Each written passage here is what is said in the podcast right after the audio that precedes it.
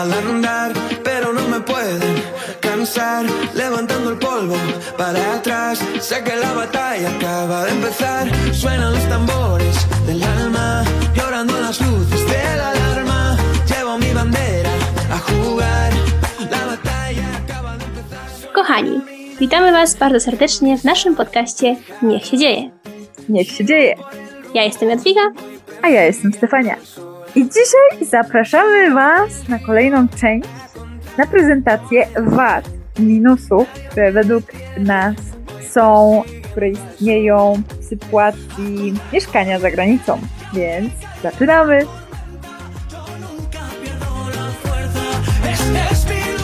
Pierwszym punktem, który dla mnie jest największą wadą, jest brak stabilizacji. I tu od razu trzeba zaznaczyć, że to nie zawsze będzie tak wyglądało, ponieważ jeżeli ktoś decyduje się wyprowadzić z Polski i zamieszkać w innym kraju za granicą i wybiera już ten jeden konkretny kraj na stałe, powiedzmy na zawsze do końca życia, albo przynajmniej na kilka lat, to to się nie będzie do tego za bardzo kwalifikowało. Natomiast jeżeli ktoś wybiera życie bardziej jak digital nomad, które obecnie jest dość popularne, ja osobiście tak żyję od ponad roku, i bardzo chętnie nagramy o tym cały odcinek, bo to jest też bardzo obszerny temat, ale ogólnie niesie to ze sobą pewne wady, o których niektórzy mogą nie wiedzieć. Na przykład za każdym razem zaczyna się od zera, więc poznaje się nowych ludzi, zacieśnia się powoli więzi, tworzy się nową rutynę od nowa w nowym kraju, a później ten kraj się zmienia, więc ta rutyna przestaje już być aktualna i trzeba ją zmienić i trzeba od nowa zaczynać od zera.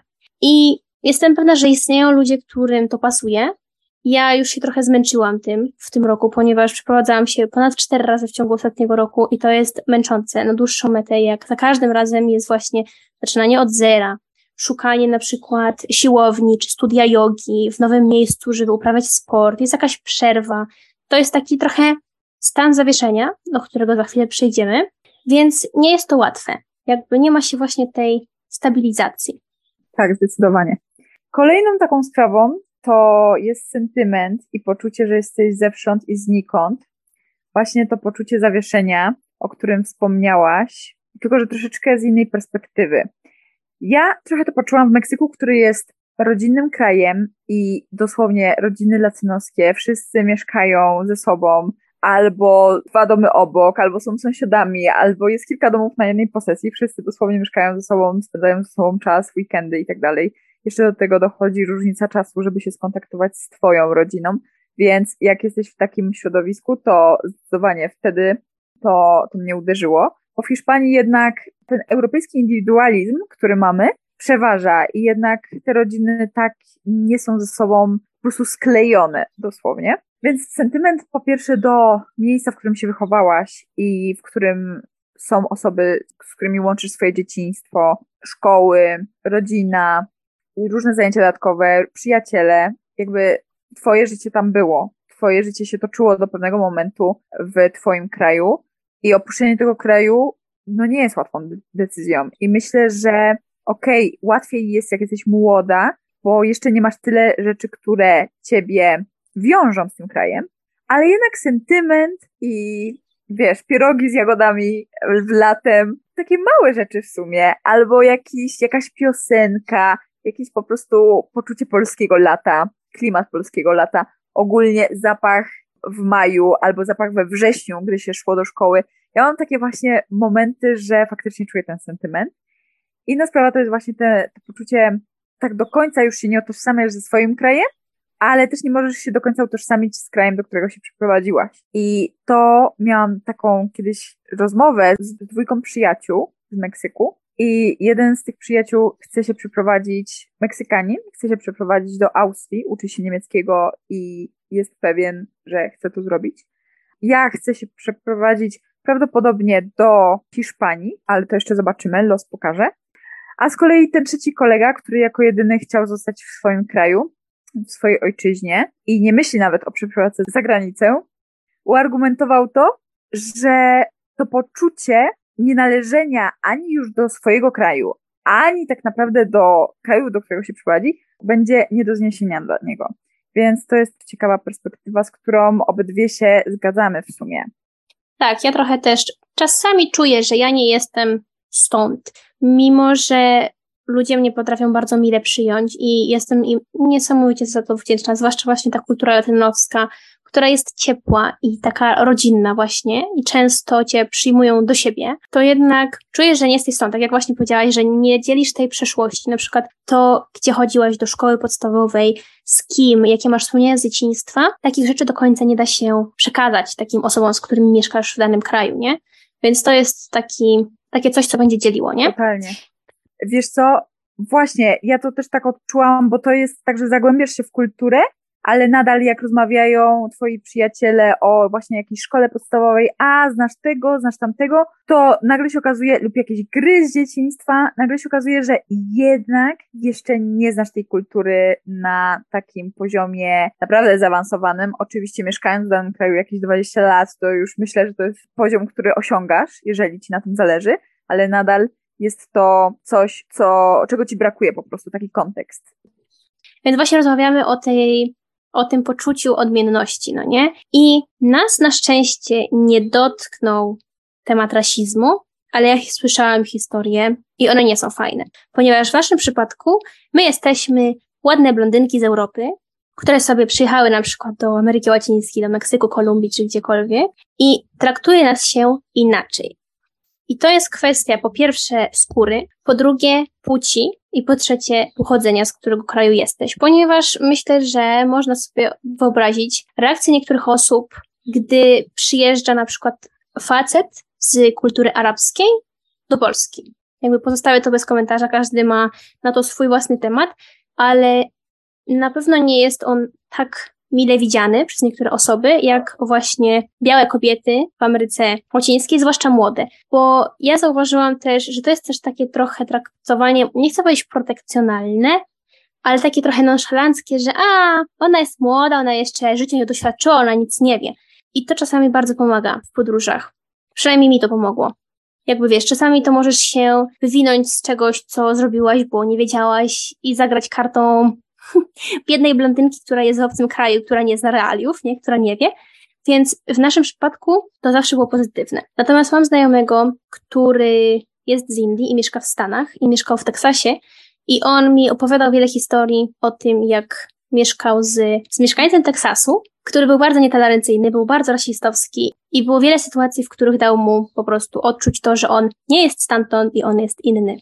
No niestety właśnie takie sytuacje przykre się zdarzają. I też nie każdy ma szansę tak naprawdę cały wymiar właśnie takiego rasizmu na przykład poznać, bo jednak my myślę nigdy do końca nie zaznamy tego uczucia i żeby to zrozumieć, jakby sympatyzujemy i rozumiemy, ale co innego jest to przeżyć zdecydowanie, na pewno, na pewno.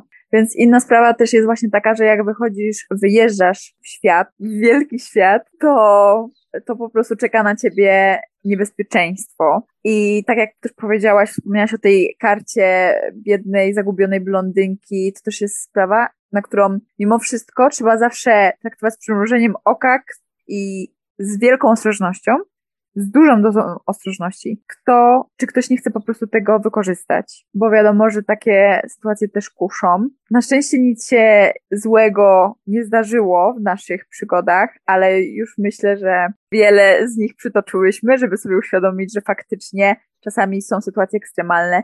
Ja bym to po prostu utożsamiła z tym, że gdzie drwa rąbią, tam wióry lecą, krótko mówiąc, więc im więcej działasz, tym więcej podejmujesz ryzyka, tym więcej się po prostu dzieje i tym więcej przyciągasz różnych nietypowych sytuacji, z którymi musisz improwizować. Musisz sobie radzić na bieżąco. I to nie jest niekoniecznie coś złego, ale faktycznie trzeba to wziąć pod uwagę, że to niebezpieczeństwo jest na horyzoncie i mieć to na uwadze. I kolejną taką sprawą, kolejnym minusem to relacje z przyjaciółmi i rodziną, które się zmieniają i które cierpią pod takim kątem, że są na odległość, to są relacje na odległość. I teraz różne są podejścia na relacje na odległość. Ja tutaj mówię w szerokim aspekcie, szczególnie właśnie rodzina i przyjaciele, osoby, które tak naprawdę są nam takie najbliższe od niepamiętnych czasów.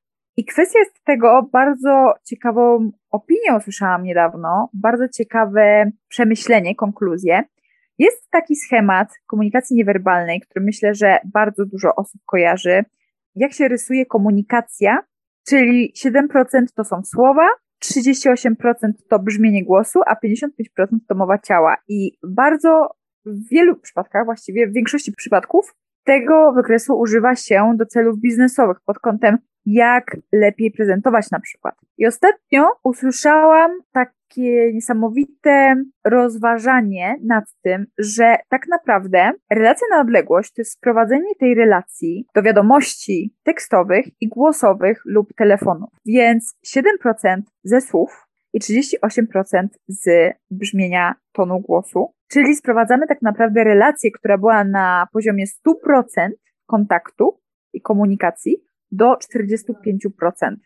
I to mi się niesamowicie spodobało, bo to tak naprawdę cyfrowo pokazuje, procentowo, możemy sobie wyobrazić, że ta relacja jest sprowadzona do mniej niż połowy efektywności jej. Więc to myślę jest najlepszy sposób do zobrazowania sobie, jak te relacje cierpią na odległość. Że okej, okay, jesteśmy w stanie dzwonić do siebie codziennie i rozmawiać przez godzinę, ale nadal nie czujesz, nie widzisz mowy ciała tej osoby, bo przez Zooma, przez Whatsappa to też jest coś innego. Nie, nie ma kontaktu, kontaktu cielesnego? Tak, oczywiście, nie ma kontaktu fizycznego i ta relacja po prostu przebiega inaczej. A szczególnie już jak sprowadzamy, jak przez kilka dni na przykład piszemy tylko wiadomości tekstowe, bo wtedy, zauważ, komunikacja jest sprowadzona do 7% w relacji. No. A przecież też w dzisiejszych czasach kto ma czas, żeby zwaniać się codziennie z kimś, tak? To już naprawdę w ekstremalnych sytuacjach wielkiego przywiązania. No czy wiesz co, ja znam takie sytuacje. Ja na przykład, nie wiem, rozmowa z mamą codziennie, mhm. ale no tak jak mówisz, jakby ludzie są zajęci i też niewiele osób ma na to faktycznie czas. I ta odległość ma negatywny wpływ na wiele czynników, właśnie na relacje, ale także na finanse, ponieważ trzeba też wziąć pod uwagę bankowość. A więc jeżeli chcemy się przeprowadzić za granicę, to gdzie będziemy trzymać nasze pieniądze? Czy one zostają w Polsce, czy zakładamy sobie konto bankowe w innym kraju? I tutaj dochodzą już różnice między krajami i na przykład jest wiele krajów, które stwarzają duże problemy, żeby założyć konto bankowe. Na przykład Brazylia, Kolumbia, Stany. To to są trzy kraje, w których bardzo ciężko jest założyć konto bankowe, jeżeli nie jest się rezydentem. Tak samo przelewy, o których już wspominałyśmy, że różnice czasowe, trzeba to bardzo kalkulować, która jest godzina w Polsce, żeby wysłać przelew, żeby on w ogóle wyszedł, żeby on doszedł na czas i tak dalej, więc to jest dużo organizacji i dużo logistyki. Tak samo dochodzą do tego przelewy międzynarodowe i, wielowalutowe, więc dochodzi do tego przewalutowanie, prowizje i wypłata gotówki z bankomatów, więc jest dużo takich czynników finansowych, które warto wziąć pod uwagę i one są czasami bardzo trudne do, do ogarnięcia, żeby na przykład nie płacić zbyt dużo na opłatach, na prowizjach.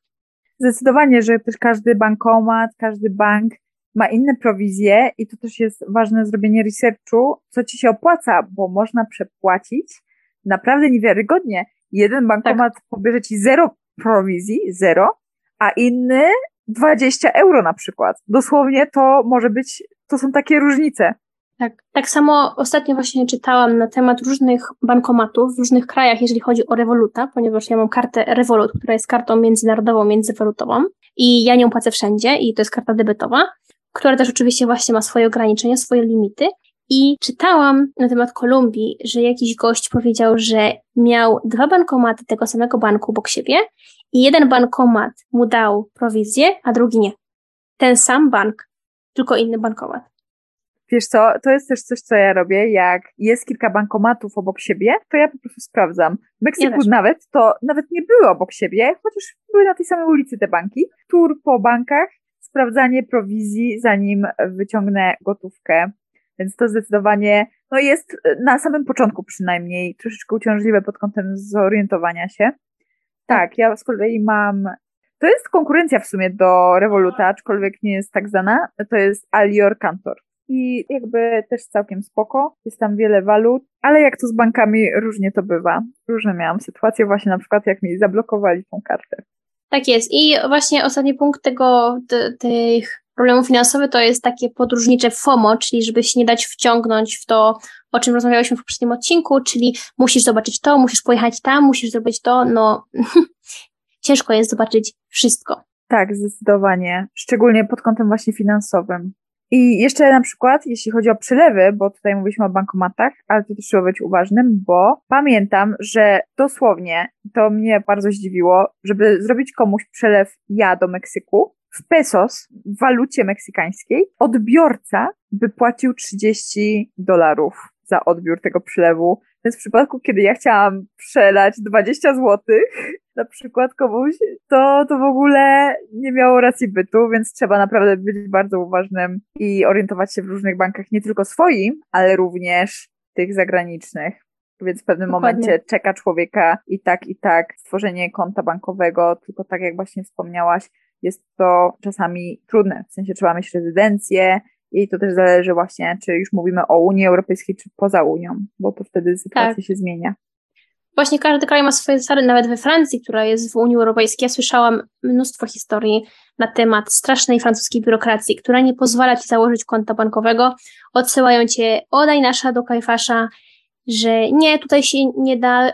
Robią takie błędne koło, że żeby założyć konto w banku, musisz mieć umowę na mieszkanie. Żeby mieć umowę na mieszkanie, musisz mieć konto w banku. Więc kółko się zamyka i tak właśnie wygląda biurokracja we Francji.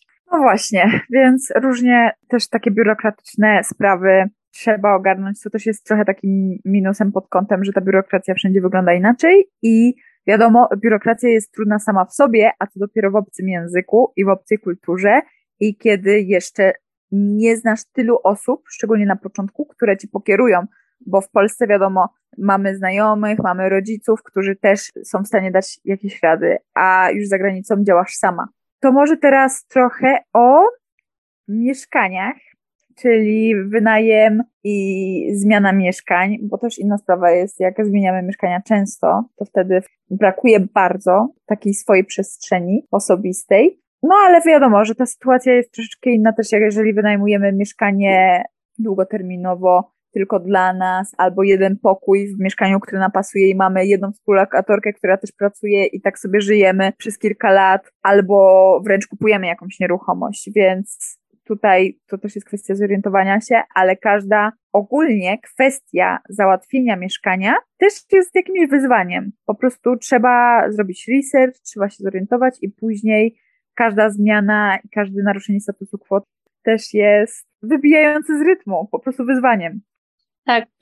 Więc na pewno zrobimy też odcinek osobny, totalnie na temat wynajmu. To jest ogromny temat, więc nie będziemy się w to teraz zagłębiać, ale właśnie kolejnym minusem jest różnica strefy czasowej, o której już wspomniałyśmy, więc po prostu przelewy, robienie przelewów i utrzymywanie relacji. I także język, ponieważ dla nas język jest plusem, że rozwijamy nasze umiejętności językowe i lingwistyczne, ale dla niektórych osób może to być bariera językowa, dla niektórych nie do przeskoczenia, a dla niektórych do przeskoczenia, ale bardzo stresująca, więc to może być zdecydowanie minusem dla kogoś. Tak. Następnymi sprawami to różnice kulturowe, szoki i fopa, szczególnie poza Europą, o czym już wspomniałyśmy i wiele anegdotek przytoczyłyśmy.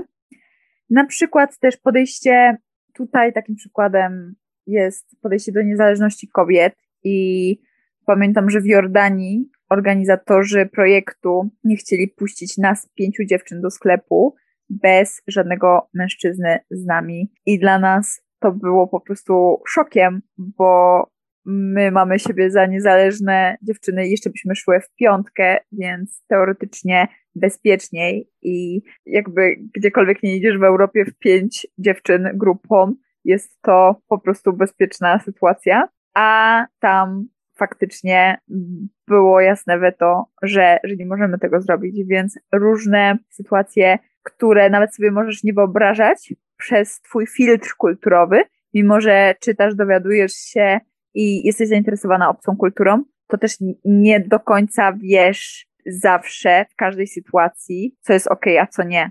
Kiedy możesz odsłonić ramię, a kiedy nie.